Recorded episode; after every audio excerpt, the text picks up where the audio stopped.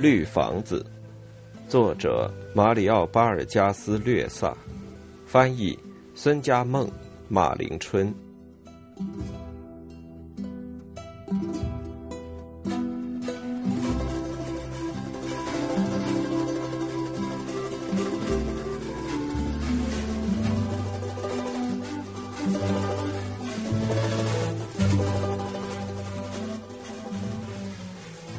献给帕特利西亚。一日清晨，三个人起身继续赶路。从崖边下来一看，小船不见了。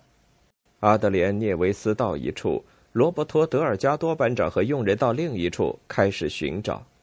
突然，杀声大作，石块乱飞，班长被一群赤身裸体的阿瓜鲁纳人包围了，棍棒雨点般落在他的身上，也落在佣人身上。这时，琼丘人又看见阿德莲涅维斯朝他奔去。他说：“他妈的，阿德莲呐，你的机会到了！”他一头投入又冷又急的浑水里，别露头，往下钻，让水流拖住。上面有飞剑吗？水流把他向下游冲去。上面有子弹吗？石块吗？妈的，肺里缺乏空气，脑袋感到陀螺似的在旋转。当心，可别抽筋了。他伸出头一看，还能看到乌拉库萨村和崖边上班长那身绿军装。穷丘人正在揍他，这都怪他！我早就警告过他的。那佣人呢？逃跑了，被打死了。他抓住一根树干，任凭河水把他向下游冲去。后来他爬上河岸，全身疼痛。就在河滩上睡了一觉，醒来时气力都还没有恢复，却有一只蝎子在随心所欲的蛰他。必须点上篝火，把手烤烤，虽说很烫，也得让手出点汗。接着他用嘴吮吸伤口，吐了出来，又漱漱口。我还从来没有被蝎子蛰过呢，他妈的！随后他沿山走去。虽说没有碰到一个穷丘人，不过最好还是离开此地，到圣地亚哥河一带去。可要是让巡逻队抓住，送回博尔哈警备队怎么办呢？但是又不能回到自己村里去，士兵们早晚会发现的。眼下倒是需要先做个木筏，做木筏要耽搁很长时间呢。唉，阿德莲呐，要是有把砍刀多好啊！两只手累了，要想推倒一棵粗树干是没有力气了。他挑了三棵被虫蛀过的白色枯树，手一推就倒了。他把三棵树用藤条绑在一起，又做了两只桨，一只是备用的。此时此刻不能到大河里去，要寻找水洼和河岔穿行。这倒是不难，这个地区全是水道，只要辨清方向。这片高地和他的故乡可不一样，河水上升了许多。这样走能到圣地亚哥河吗？还得一个星期吧。阿德莲，你是个有经验的领水员了，竖起鼻子闻闻，气味是不会骗人的。哼，这个方向是对的。那是鸟蛋，伙计，有许多鸟蛋。但是我现在是在什么地方？河岔似乎在打转。我是在摸黑航行。森林密的阳光和空气都几乎透不进来，一股朽木泥沼的气味。空中蝙蝠成群，为了赶跑这些蝙蝠，手臂挥痛了，嗓子喊哑了。还要走一个星期。他此时进退两难，退向马拉尼昂河，进向圣地亚哥河都不成，只得随波逐流。身体累得不行，最糟的是又下起雨来，日夜不停的下。最后终于驶出了河岔，一片湖泊出现在他的面前。这是一片小水洼，岸上长满了刺藤。天正在黑下来，他在一个小岛上睡着了。醒来后吃了几口苦味的野草，继续航行。只是在两天之后。才用木棍打死一只瘦弱的类似牛的动物，肉烤得半生不熟就吃掉了，手臂的肌肉再也划不动木桨，蚊蛋的叮咬他，皮肤痛得要命，两条腿肿得像班长所讲的基罗加上尉一样。班长现在怎么样了？乌拉库萨人会不会放掉他？他们都被激怒了，也许索性就把他干掉了。阿德莲呢？也许回博尔哈警备队反而好些。当兵总比化为尸体强，饿死、病死在山里可不是件开心的事。他附卧在木筏里，就这样漂流了许多天，走完一个河岔，又进入一片水洼。这是什么地方？这片水洼大得像里马奇湖。这是什么地方？大概就是里马奇湖吧。不可能，怎么能上行到了这么远的地方呢？湖中央有一个岛，悬崖顶上有一排墙一样的鲁布纳树。他也不起身就划起桨来，终于在粗糙的树干间歇中看到一些赤身裸体的人影。他妈的，大概又是阿瓜鲁纳人吧？过来帮帮忙！这些人容易打交道吗？他举起双手向他们致意，他们鼓噪起来，尖声叫着：“帮帮忙吧！”他们跳着过来了，朝他指指点点。木筏靠岸后，他看到一男一女正在等候他，他蒙住了。老板看到自己人真高兴，您救了我一命，老板，我还以为活不成了呢。他笑了，人们又给他一杯酒，是又甜又辣的茴香酒。老板身后站着一个年轻女人，漂亮的脸蛋，美丽的长发。我像是在做梦，老板娘，你也救了我一命，老天，我真得感谢你们。他一觉醒来，他们还守在他的身边。老板说：“喂，伙计，该醒醒了，你睡了一整天了。”他终于睁开了眼睛。你感觉还好吧，阿德莲涅维斯？他说：“好，很好，老板，这儿有军队吗？”没有，你问这事干什么？你干坏事儿了？阿德莲涅维斯说：“我根本没干坏事儿啊，老板，也没杀人，只是个逃兵，关在军营里简直活不下去。我只想呼吸自由的空气。我叫阿德莲涅维斯，我被抓丁以前当过领水员。领水员，这么说你很熟悉这山区，能领船在任何时候航行到任何地方去了。”他说：“当然可以，老板，我生下来就会领水这一行。我刚才迷了路，是因为水涨了。不过我不愿意被士兵发现，这行吗，老板？”老板说：“你可以在岛上住下来，我给你活干。这地方保险，军队和警察都从来不到这儿来。还有，这是我的老婆，叫达里拉，我叫福乌。伙计，你怎么了？”何塞费诺说道：“你别发抖啊！我要到琼家那儿去。”利杜玛说：“你们跟我去不？不去？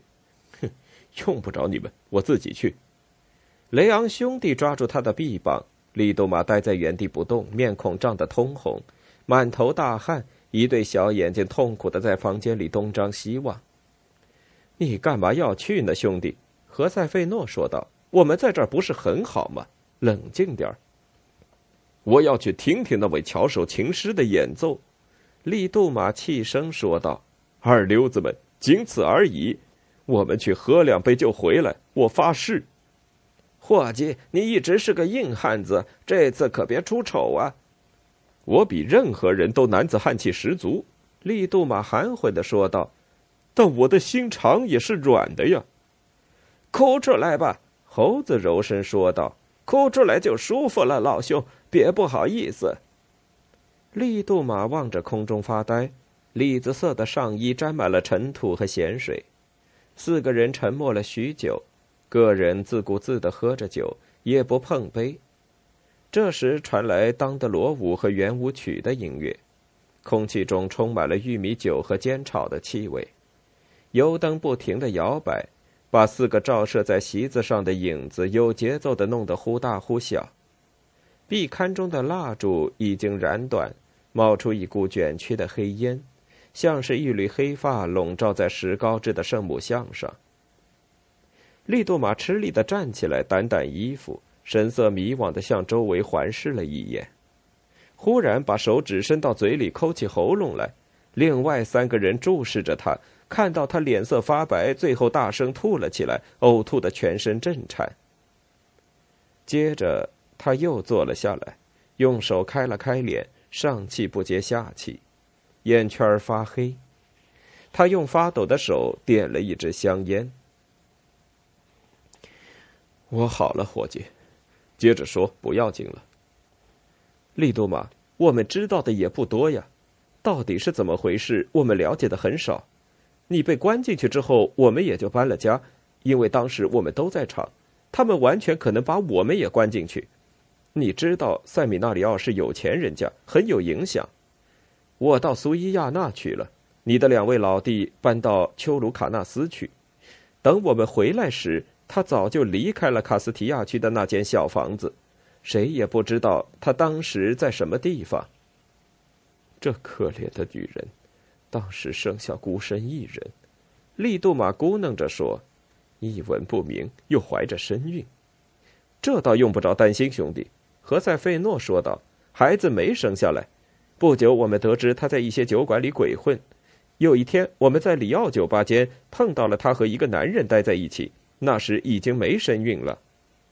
看到你们的时候，他在干什么？嗯，没干什么，伙计。他毫不在乎的向我们问好。以后我们总是到处遇到他，而且总有人陪着他。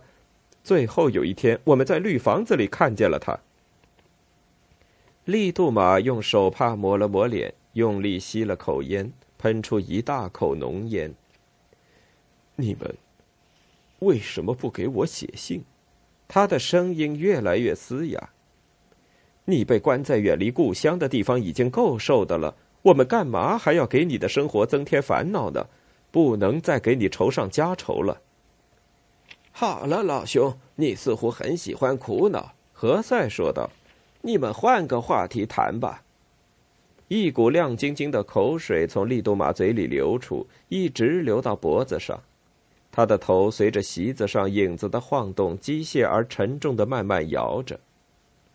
何塞费诺斟满酒，四个人继续喝着，一言不发。这时，壁龛中的蜡烛灭了。我们在这儿待了两个小时了，何塞指着烛台说：“一支蜡烛正好点两小时。”老兄，我很高兴你又回来了。”猴子说道，“不要哭丧着脸，笑笑吧。”所有的麦加切利亚人都会为了重新看到你而感到高兴的，老兄，笑笑吧。他凑近利杜马，搂住他，用他那活泼而火辣辣的大眼睛盯住他看。这时，利杜马在他头上拍了一下，笑了起来。我就喜欢这样，老兄。何塞说道：“曼加切利亚万岁！我们唱对歌吧。”这三个人一下子又谈起往事来。那时他们还是孩子，他们不是跳过财政学校的土坯墙到河里去洗澡，就是骑着别人的驴子，在尘土扑扑的小路上穿过田畦和棉花地，朝着纳里瓦拉墓地走去。那里一片狂欢节式的嘈杂声，果皮和气球雨点般的落在发怒的行人头上。他们用水把警察泼得浑身精湿，而警察却不敢把他们从屋檐下或树底下藏身的地方拖出来。他们每天都在那炎热的早晨进行一场热烈的足球赛，球是用破布做的，球场就是那广袤无边的荒漠。何塞费诺一言不发的听他们讲，眼光中充满了献祭之意。两个曼加切利亚人指责利杜马。可你却真的当上了警察呀，叛徒！太不够朋友了。于是雷昂兄弟和利杜马笑了起来，又开了一瓶酒。一直不作声的何塞费诺用香烟喷着烟圈，何塞吹起口哨，猴子口含皮斯科酒，像咀嚼那样的在漱口，还做出各种怪相。我并不感到恶心，也不感到烧心，好酒一看颜色就知道。站住，二流子！何塞费诺说道：“你到哪儿去？抓住他！雷昂兄弟在门口赶上了他，何塞抓住肩膀，猴子搂住他的腰，两人发怒的摇撼着他，但声音里却充满了惊恐和哭意。你这是怎么了，老兄？不要去吧，你的心在淌血。听我的话，利杜马，亲爱的老兄。利杜马笨拙的在猴子脸上摸了一把，把卷发一甩，慢慢推开猴子，摇摇晃晃的走了出去。三个人也跟了出来。外面，曼加切利亚人沿着一排茅草搭的房子，躺在星光下睡觉，静悄悄的在沙地上排成了一行。酒店里的喧闹声越来越大，猴子不停的哼着小调。每当听到三角琴的声音，他就张开双臂。唐安塞尔莫简直是举世无双。他和利杜马走在前面，臂挽臂的踉跄而行。黑暗中，地上不时的发出警告声：“小心，别踩着。”这两人则齐声答道：“对不起，先生，请原谅太太。”你跟他编的故事简直像一部电影，何塞说道。但他都信了。何塞费诺说道：“我想不出别的说法。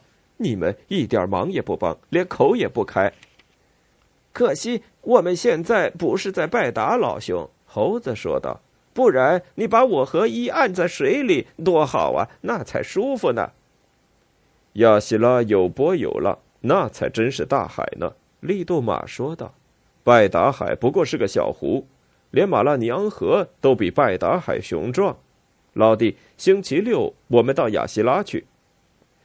我们把他带到费利贝那儿去。”何塞费诺说道。我有钱，何塞不能让他到绿房子去。